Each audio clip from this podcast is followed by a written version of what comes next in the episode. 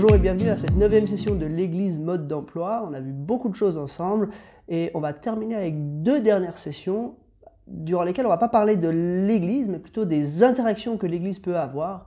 Parce que l'Église n'est pas isolée, c'est pas une petite bulle au milieu de l'univers. Euh, L'Église locale, elle est en lien, et on va se poser d'abord la question de comment elle est en lien avec les autres églises, avec le reste du christianisme, euh, et on va même aller assez au sens large. Hein. Euh, et puis, dans la dernière session, on se posera la question de comment elle est en lien avec le monde. Parce que l'Église est naturellement en lien avec l'ensemble du corps de Christ, et elle est naturellement aussi, puisqu'elle est dans le monde, en lien avec le monde. C'est une question difficile, et il ne faut pas se voiler la face. Euh, ce ne sera pas simple de donner des réponses à toutes les questions, tous les détails. Euh, c'est une question difficile pour au moins deux raisons. La première raison, c'est que ben, euh, c'est émotionnel. On n'aime pas dire qu'on n'est pas d'accord avec certains, on n'aime pas voilà, mettre des barrières, on n'aime pas, on a l'impression qu'on n'est on n'est pas sympa avec les autres. mais malgré tout, il faut bien qu'on ait quelques pistes et c'est pour ça qu'on va, on va se poser cette question-là. Euh, et puis la deuxième raison qui rend cette question-là difficile, c'est que bah, on a, le Nouveau Testament ne donne pas beaucoup de réponses à ces, questions-là. Il y a des éléments, euh, mais disons, euh, le christianisme au premier siècle était encore relativement uni. Il y avait des individus qui pouvaient enseigner des fausses doctrines, mais disons, globalement, euh, voilà, il y avait encore les apôtres à Jérusalem, donc quand on avait une question théologique, on faisait appel à eux, et puis eux, ils donnaient des réponses, et puis les réponses des apôtres étaient euh, mises en application dans les églises locales. Du coup, les églises étaient naturellement euh, plus, uniformes. Aujourd'hui, on est 2000 ans plus tard, l'église, elle s'est divisée à plusieurs reprises, il y a eu des grands mouvements et des grands courants qui l'ont l'ont scindée en plusieurs parties. et peut-être si vous êtes pas trop habitué à, tout ce vocabulaire, vous avez du mal à vous repérer entre toutes les dénominations, toutes les appellations qu'il peut y avoir entre les églises. On va donc aborder euh, la question de comment l'église, locale, une église locale, est en lien avec l'église universelle, euh, en essayant de mettre un petit peu des, niveaux, des niveaux de proximité entre les églises. Alors il y a quelque chose d'un peu synthétique là-dedans. Moi, j'ai choisi de partir sur quatre niveaux différents. Euh, ça répond pas à toutes les questions parce que des fois c'est plus subtil que ça. Des fois il y a des églises qu'on ne peut pas mettre dans un des niveaux, mais voilà, sur certains aspects elles pourraient être dans un niveau, puis sur certains autres elles pourraient être dans un autre niveau. Euh, donc voilà, je prétends pas que c'est un modèle parfait, mais c'est simplement quelques jalons pour nous aider à savoir avec qui on collabore, comment, jusqu'où, euh, pour quelles raisons, euh, voilà, une petite discussion sur ce sujet. C'est vrai, fondamentalement, les étiquettes ne comptent pas. Euh, ce qui compte, c'est d'avoir une relation personnelle avec Jésus-Christ. C'est d'avoir la foi en Jésus-Christ et d'être sauvé, d'être pardonné de nos péchés euh, pour recevoir le pardon avec Dieu et la vie éternelle. Donc, on, est bien d'accord. Mais concrètement, Dieu a décidé de nous organiser en église. Il n'y a pas d'église parfaite, aucune. Mais euh, disons, en, tant qu'Église, on veut aussi quand même se positionner malgré tout euh, et dire voilà, il y, a des églises avec lesquelles on peut facilement collaborer, il y a des églises avec lesquelles on ne peut pas facilement collaborer, il y a des églises qu'on veut carrément dénoncer parce qu'on estime qu'elles enseignent des choses qui sont contraires à ce que la Bible enseigne. Donc, quatre niveaux pour essayer de qualifier un peu les rapports qu'on peut avoir avec d'autres églises. On va commencer avec les églises qui sont plus proches de nous, pour arriver jusqu'aux églises qui sont le plus éloignées de nous. Premièrement, on va parler un petit peu des églises de notre union d'églises. Alors, toutes les églises n'ont pas une union d'églises, il y a des églises qu'on appelle des églises indépendantes, elles sont vraiment seules, elles n'ont pas de, rapport avec d'autres églises, mais une, large majorité des, églises dans tous les mouvements euh, sont affiliées à un groupe d'églises. Et euh, pour, euh, pour parler de ça, parce que Parfois, on peut dire, mais pourquoi on devrait être affilié à d'autres églises? Il n'y a pas de notion d'union d'église dans le Nouveau Testament, mais malgré tout, il y a quand même des indicateurs qui nous montrent qu'il y avait des liens vraiment clairs entre les églises. Donc, je commence par lire dans Acte 15, les versets 22 et 23. Il y, avait eu des faux enseignements dans une des églises, et puis euh, le, bruit de, ces faux enseignements était remonté jusqu'à l'église de Jérusalem. Alors il y a eu une grande réunion de tous les responsables d'église euh, qui ont tranché par rapport à cette question. Et voilà, après avoir tranché, ce, que, ce que le livre des Actes nous dit. Alors il parut bon aux apôtres et aux anciens, ainsi qu'à toute l'Église, de choisir parmi eux Jude, appelé Barsabas, et Silas, des hommes estimés parmi les frères, et de les envoyer à Antioche avec Paul et Barnabas. Ils les chargèrent du message que voici. Les apôtres, les anciens et les frères et sœurs d'origine non juive qui sont à Antioche, en Syrie et en Cilicie, salut. Donc je ne lis pas la suite de, la missive qu'il leur, est, transmise, de la lettre qu'il leur est envoyée, mais euh, voilà, euh, il y avait euh, une, question théologique qui a été traitée à Jérusalem pour une partie des chrétiens de l'église d'Antioche, et voilà, il y avait, avait une, attente que les chrétiens de l'église d'Antioche puissent se conformer aux décisions qui ont été prises à Jérusalem. Donc c'était une question par rapport à la circoncision et au salut, euh, c'est une question importante, mais on voit que ça légitime un petit peu notre, notre vision d'avoir euh, des églises qui sont redevables avec d'autres églises. Il y avait des liens, euh, il y avait des liens qui, étaient aussi d'ordre théologique, il y avait des prises de décision théologiques, et du coup, ça permettait aux églises d'être bien connectées les unes avec les autres. Juste un autre exemple, dans 1 Corinthiens, c'est un petit passage, on en a déjà lu une partie dans une des sessions, euh, dans 1 Corinthiens chapitre 16, je vais lire les versets 1 à 4, euh, il est écrit ceci, En ce qui concerne la collecte en faveur des saints, faites vous aussi comme je l'ai prescrit aux églises de la Galatie, que chacun de vous le dimanche mette de côté chez lui ce qu'il pourra en fonction de ses moyens afin qu'on n'attende pas mon, arrivée pour récolter les dons. Quand je serai chez vous, j'enverrai avec des lettres ceux, que, vous aurez choisis pour porter vos dons à Jérusalem. S'il est approprié que j'y aille moi-même, ils feront le voyage avec moi. Donc on voit qu'il y avait non seulement euh, pour des raisons théologiques, il y avait des échanges entre les églises, mais il y avait des, échanges aussi sur le plan financier. Il y avait une aide financière qui pouvait être effectuée. Là, en l'occurrence, c'était en faveur des chrétiens de Jérusalem, euh, parce que voilà, il y avait des difficultés à Jérusalem. donc, on se rend compte qu'il y avait vraiment des échanges entre les églises. C'était pas juste des petites églises qui étaient un peu partout et qui étaient isolées les unes des autres, mais non, il y avait bel et bien des échanges. Alors après, il y a deux extrêmes. Il y a, et j'aimerais parler un peu, là on va utiliser des mots un peu techniques, euh, mais vous verrez que c'est pas si compliqué que ça. Il y a deux extrêmes. Un des extrêmes, c'est ce qu'on appelle le congrégationalisme. Dans le congrégationalisme strict, euh, l'Église n'a pas de, lien structurel avec d'autres églises. Ça veut dire qu'elle est purement autonome. C'est la congrégation qui choisit pour elle-même, qui choisit ce qu'elle veut, comment elle veut avancer. Euh, et dans, ce modèle-là, le congrégationalisme strict, il peut y avoir des liens fraternels, des choses comme ça, mais euh, il n'y a pas de notion de redevabilité envers d'autres églises. Puis après, il y a un autre extrême, euh, qu'on pourrait appeler le, synodalisme. je ne sais pas si ce mot-là il s'emploie, mais en tout cas on parle des églises synodales. Dans les églises synodales, il y a des synodes. Ça veut dire que les, les, responsables d'église se réunissent et en fait c'est au niveau du synode que les décisions se prennent. Il euh, n'y a pas de, décisions qui se prennent, en tout cas pas de décisions théologiques et de, choses, on va dire, un petit peu importantes au niveau des églises locales. toutes les décisions se prennent au niveau du synode. Ça, c'est les extrêmes. Et euh, ben, évidemment, euh, les, deux extrêmes ne sont pas idéaux. ça existe dans le monde, mais il me semble que les deux extrêmes ont chacun des faiblesses c'est un petit peu dommage, le congrégationalisme pur, parce que déjà, on, se prive de ressources qu'on pourrait mettre en commun, mais aussi c'est un petit peu dangereux, parce que voilà, il, suffit que tout d'un coup, euh, une église, un pasteur par exemple, euh, commence à, dévier sur le plan doctrinal, et c'est très difficile, euh, sans avoir de l'aide de l'extérieur, une aide, une aide légitime de l'extérieur, c'est très difficile de, de pouvoir changer la trajectoire et puis revenir dans dans l'orthodoxie biblique, donc dans la vérité biblique. Le synodalisme, il me semble, il est aussi un petit peu dangereux parce que euh, ben, il y, a, plus de, y a plus de la, notion d'ancien, elle perd beaucoup de, de, son poids.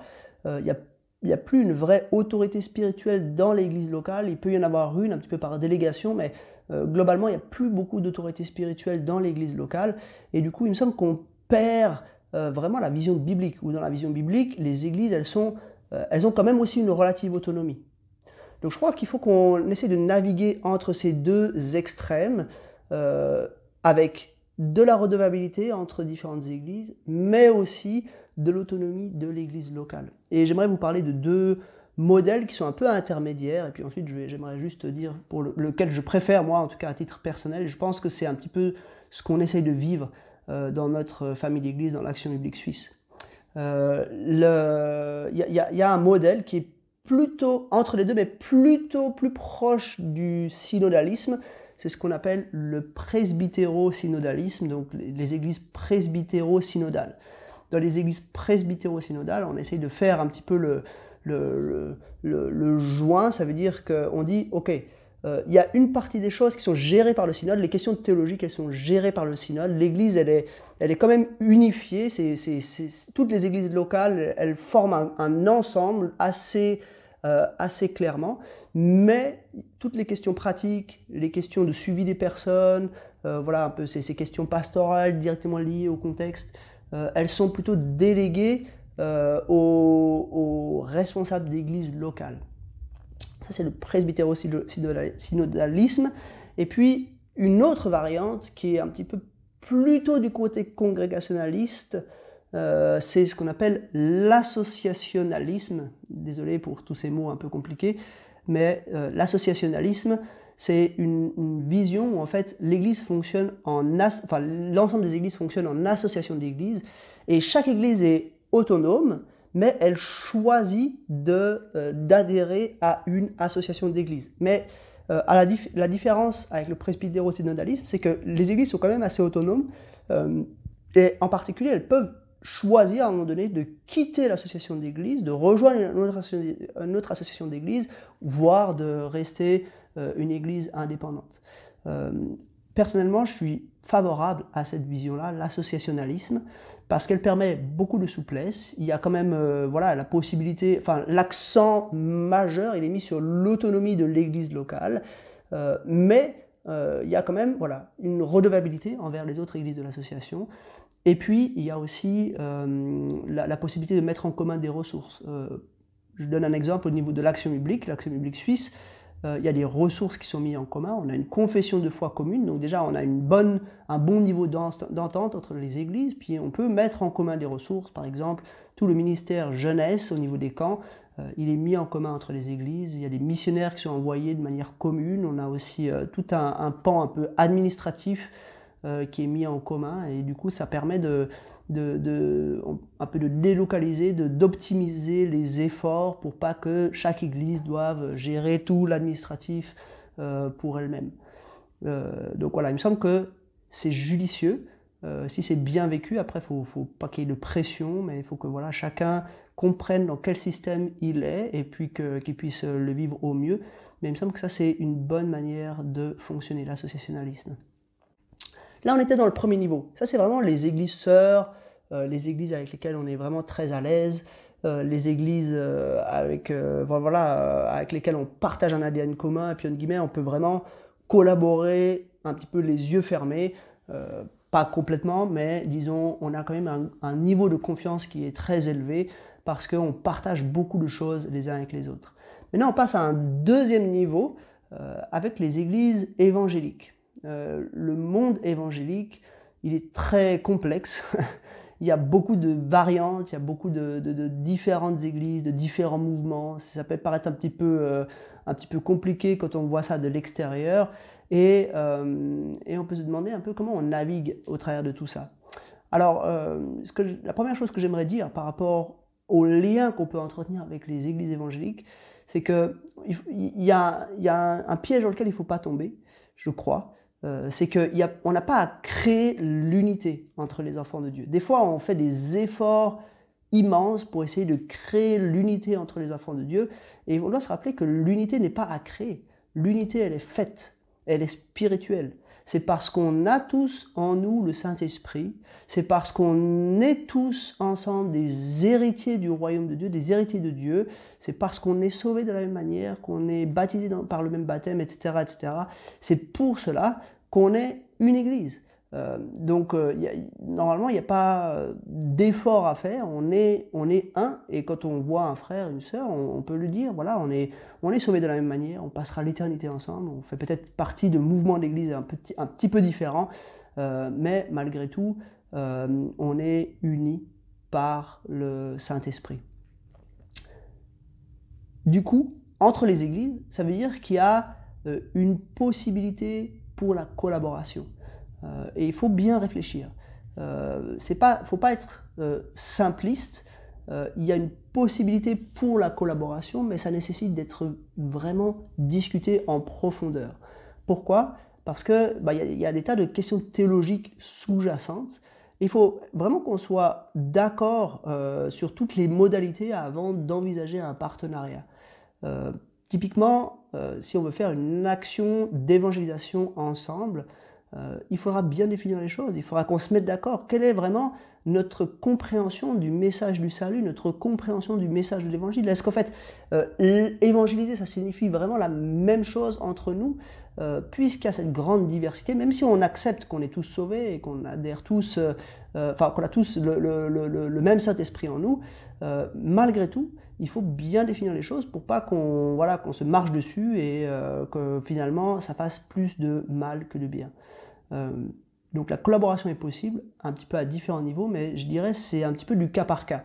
Euh, il faut euh, voilà, être vigilant, il faut vraiment poser des questions, discuter en profondeur. Après, il y a des, activités avec lesquelles c'est plus simple. Par exemple, est-ce qu'on peut prier ensemble? Oui, globalement, on peut prier ensemble. Il n'y a pas vraiment un enjeu théologique majeur quand on prie ensemble. donc ça, c'est une possibilité. mais après, il appartient, je pense, premièrement aux responsables d'église de bien discuter ces sujets. Après, on peut se poser la question, est-ce que c'est judicieux de collaborer? Ou est-ce que justement on a une diversité dans le monde évangélique et puis qu'en en fait il faudrait qu'on, plutôt qu'on, tire parti de cette diversité et que du coup, euh, ben, peut-être euh, euh, avec nos différences, on arrive à atteindre un nombre plus grand, plus important de personnes. Donc c'est vraiment contextuel, il faut que ce soit bien discuté entre les responsables d'église et entre les églises elles-mêmes et qu'on arrive à définir ces choses-là. Il y a des églises au sein du monde évangélique, il y a des églises avec lesquelles on va aussi euh, pouvoir collaborer facilement parce qu'on partage une vision commune, puis il y a des églises avec lesquelles c'est beaucoup plus difficile.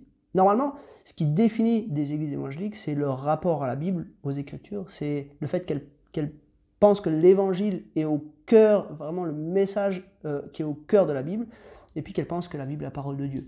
Donc c'est un petit peu les deux éléments qui font qu'on est identifié comme évangélique. Ensuite, troisième niveau, euh, on parle un petit peu des autres églises, en dehors du monde évangélique.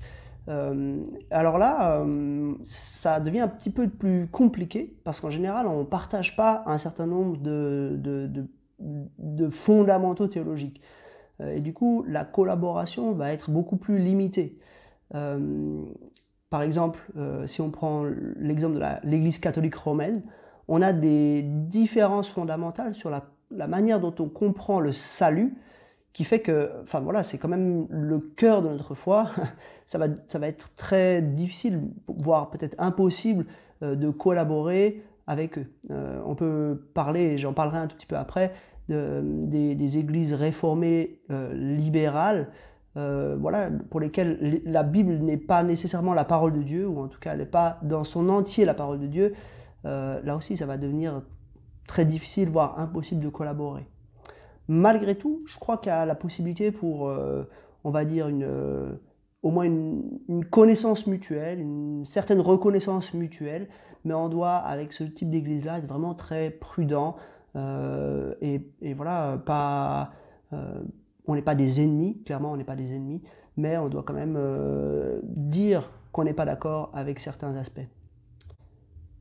Maintenant, le quatrième niveau, ça c'est peut-être le, niveau le plus difficile, c'est des églises avec lesquelles on est en, désaccord flagrant, des églises qui sont à dénoncer. alors là, il y a, plusieurs, on va dire, des hérésies fondamentales euh, des, enseignements avec lesquels on est vraiment en opposition et qu'on a le devoir de dénoncer. Je pense, voilà, il y, a plein de sujets secondaires, et puis même des fois entre églises évangéliques, même au sein même d'une église, on peut avoir des différences sur des sujets secondaires, mais il y a des sujets primordiaux sur lesquels on ne peut pas lésiner. Et j'aimerais en lister juste quatre avec vous. je pense que un, un des enseignements avec lequel on ne peut pas avoir de relation, c'est le libéralisme. Euh, et encore, je, je veux pas être, euh, enfin, je, dois être prudent là dans ce que je dis. Faut pas être caricatural. Il y a des gens qui ont des tendances libérales, mais qui sont pas complètement euh, à côté de la plaque. Donc, je, veux vraiment dire, avec les, mouvements d'Église qui sont clairement libéraux, là, on ne peut pas avoir de relation, et, c'est vraiment des, des enseignements qui doivent être dénoncés. Le libéralisme, c'est quoi? C'est une école de pensée dans laquelle on considère que justement la Bible n'est pas la parole de Dieu, ou peut-être qu'elle est partiellement la parole de Dieu, ou alors qu'elle contient la parole de Dieu, euh, mais on ne prend pas tout le texte biblique comme inspiré, et du coup il est vraiment sujet à, notre raisonnement, et en fait l'autorité suprême c'est plus la Bible elle-même, mais c'est notre raison, notre compréhension euh, de la Bible. Euh, ça pose des problèmes immenses parce que du coup tout peut être remis en question. Du coup, il n'y a pas forcément un, sol stable sur lequel on peut, euh, sur lequel on peut, euh, on peut se reposer et avec lequel on peut, on peut avancer. Donc ça, c'est la, la, première chose. Une deuxième erreur vraiment dangereuse, c'est ce qu'on appelle couramment l'évangile ou les évangiles de la prospérité. Euh, globalement, euh, schématiquement, euh, les évangiles de la prospérité ou l'évangile de la prospérité, c'est un enseignement qui dit que si en tant que chrétien, on doit avoir deux choses qui vont bien, c'est nos, finances, nos biens matériels et notre santé. Et puis s'il y a un problème, soit au niveau des finances, soit au niveau de, de la santé, c'est qu'on a, a, un problème spirituel. Et du coup, on doit, enfin voilà, on doit prier pour pour la guérison et systématiquement il va y avoir, euh, si la personne elle, euh, elle est vraiment à Christ, il va y avoir une guérison, il va y avoir euh, l'abondance matérielle qui va venir. ça veut pas, enfin, ça ne veut pas dire qu'il ne faut pas prier pour la guérison, il faut prier pour la guérison, on a le droit de prier aussi pour les besoins matériels, il n'y a aucun problème avec ça, même le Notre Père hein, nous, nous, enseigne de, prier pour le pain quotidien, donc on, a, on, a, raison de prier pour les besoins matériels, on a raison de prier pour la santé. On a, même, on a même le droit de prier pour euh, des, besoins matériels qui ne sont pas stricto sensu nécessaires, mais voilà, des, choses qu'on désirait avoir. On a le droit d'être audacieux dans nos prières. Mais ce qu'on doit absolument éviter, c'est le côté systématique.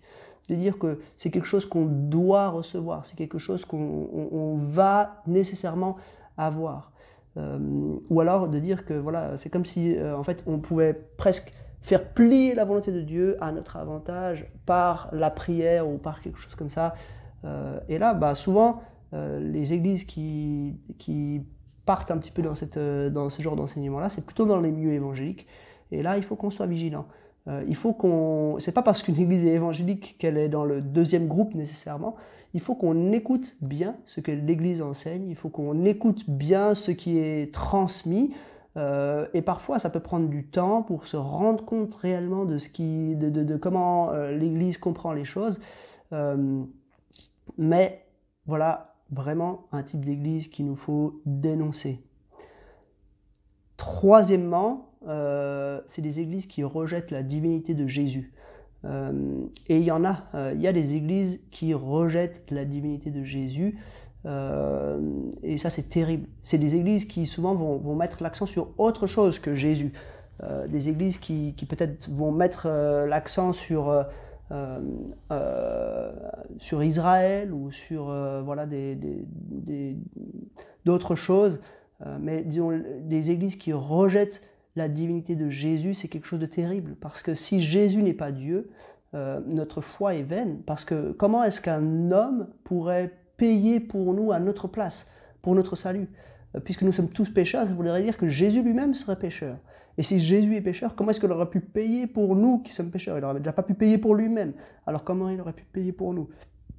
Voilà euh, une hérésie avec laquelle on peut pas, euh, on peut vraiment pas entrer en collaboration. Et puis finalement, la quatrième hérésie, c'est des églises qui rejettent carrément la Trinité, qui, qui voient que Dieu est, un, il est un, tout à fait, totalement un, mais il est en trois personnes. c'est un mystère, c'est quelque chose qui est incompréhensible. Et il y a quelques églises qui rejettent cet enseignement-là. Et là, vraiment, on, se coupe de, l'ensemble du christianisme quand on, quand on rejette la, la, doctrine de la Trinité qui est claire dans la Bible même si c'est vrai, le mot Trinité n'y est pas, mais l'enseignement de la Trinité, il est euh, tout à fait biblique, et du coup, voilà un type d'église qu'il nous faut dénoncer. Après, on peut prendre le problème positivement. Euh, là, j'ai parlé des, problèmes qu'il faut dénoncer, mais on peut prendre le problème dans l'autre sens, se dire, mais qu'est-ce qu'il faut rechercher? Euh, Quand on recherche une église, je crois qu'il y a au moins deux vecteurs fondamentaux c'est ce que cette premier vecteur, c'est est-ce que cette église est centrée totalement sur Christ? Il y a des églises qui sont centrées sur autre chose que sur Christ. Il y a des églises qui sont centrées euh, de manière excessive sur, par exemple, la recherche du miraculeux ou la recherche de, l'abondance matérielle ou euh, des choses comme ça. Et, on doit se poser cette question est-ce que l'église est vraiment centrée sur Christ? Il y a aussi des églises qui sont centrées sur les relations sociales ou sur l'aide sociale. Euh, et on doit se poser cette question, est-ce qu'elle est centrée sur Christ? Et puis l'autre chose, euh, le deuxième vecteur, c'est est-ce qu'elle est... Euh, elle, elle, désire, est-ce que dans cette église on désire obéir à la Bible? Est-ce qu'on prend la Bible au sérieux? Est-ce qu'on désire faire ce que la Bible enseigne, vivre ce que la Bible enseigne? Voilà, je crois, deux questions clés pour, voilà, pour déterminer une église dans laquelle on a envie de servir, dans laquelle on a envie d'avancer. Voilà, j'ai terminé. Euh, pour conclure, j'aimerais dire euh, deux choses. Je crois qu'il faut qu'on ait un équilibre. Euh, dans le passé, on a eu cette tendance de, vouloir un petit peu tout, avoir aucune relation, aucun contact en dehors d'un petit groupe avec lequel on était totalement d'accord sur tout. Et je pense que ça a été un petit peu dommageable parce que du coup, euh, voilà, les, les, évangéliques ont eu tendance à être pas très reconnus et voire même à, susciter une certaine méfiance. Euh, donc je pense qu'il faut qu'on qu'on ait un équilibre euh, parce que on, on, peut pas vivre en dehors du monde ou en dehors du christianisme. On appartient au christianisme, on est dans le christianisme.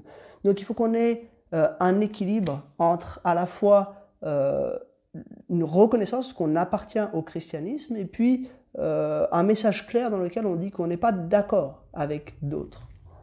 Et alors ça signifie qu'il faut que euh, on fasse un exercice qui semble difficile mais qui pourtant, à mon avis, est évident. Euh, un exercice qui semble difficile mais qui pourtant est évident. On doit aimer les autres tout en étant en désaccord. Et je crois qu'on a un petit peu un problème dans notre culture actuelle, c'est que on a l'impression que si on est au désaccord, c'est qu'on s'aime pas, euh, ou qu'on est même opposé, ou même qu'on est hostile aux autres. Euh, si on commence d'argumenter, de dire même voilà, moi je vais essayer de te convaincre de mon point de vue, c'est vu comme quelque chose de très agressif dans notre culture. Et je crois qu'il faut qu'on nous-mêmes on sorte de ce schéma-là et qu'on aide les personnes autour de nous à sortir de ce schéma-là, et à arriver à cet équilibre où on dit mais euh, on est en, profond désaccord. Et on va essayer, moi je vais essayer de te convaincre que j'ai raison. Euh, peut-être toi tu vas essayer aussi de me convaincre que tu, as raison. Mais on est en profond désaccord et du coup il y a une discussion, euh, une argumentation qui se met en place. Mais en même temps, il peut y avoir un profond respect. un profond, voilà, on peut être calme quand on se parle, on peut, voilà, même avoir de l'amitié, avoir, voilà, des, des, bons moments avec des personnes avec lesquelles on n'est pas d'accord. Et je crois qu'il faut qu'on arrive euh, en tant que chrétien à cet équilibre-là. Ça ne veut pas dire qu'on dit qu'on est d'accord, ça ne veut pas dire qu'on fait des compromis avec ce que nous croyons, mais on a, on a le droit, on peut, et je crois que c'est tout à fait raisonnable de dire que on est en désaccord et malgré tout on peut être en relation, en tout cas on peut être euh, en discussion les uns avec les autres. Je crois que voilà, c'est un petit peu ça qu'on devrait viser en tant que chrétien euh, dans la relation avec le reste du corps de Christ. Je termine deux questions. Euh, la première question, c'est voilà, pourquoi vous appartenez à l'église à laquelle vous appartenez? Euh, Qu'est-ce qui vous a fait choisir cette église-là? C'est une question qui est importante et c'est une question qu'on se pose des fois pas parce que voilà, on a peut-être peut-être on va dans l'église de nos parents ou peut-être on va depuis longtemps dans cette église et du coup on ne sait plus trop. Mais pourquoi on, choisit cette, église-là? Ça ne veut pas dire qu'on n'aime pas les autres, on a le droit d'avoir des affinités avec d'autres églises, mais on choisit quand même une église pour des raisons particulières. et puis voilà, c'est l'occasion de méditer un petit peu sur cette question. Puis la deuxième question que j'aimerais vous poser, c'est la suivante, c'est comment est-ce que vous arrivez concrètement avec des amis, essayez de réfléchir avec des amis qui sont dans d'autres branches du christianisme, peut-être des catholiques romains ou bien euh, voilà, des orthodoxes ou euh, des réformés euh, libéraux, etc. comment vous arrivez avec eux à vivre ce respect tout en étant en désaccord? Est-ce que vous arrivez à être à la fois clair et bienveillant envers eux euh, à maintenir cet équilibre euh, correctement? Et comment vous arrivez à maintenir cet équilibre correctement? Voilà, deux questions pour approfondir la réflexion et puis à.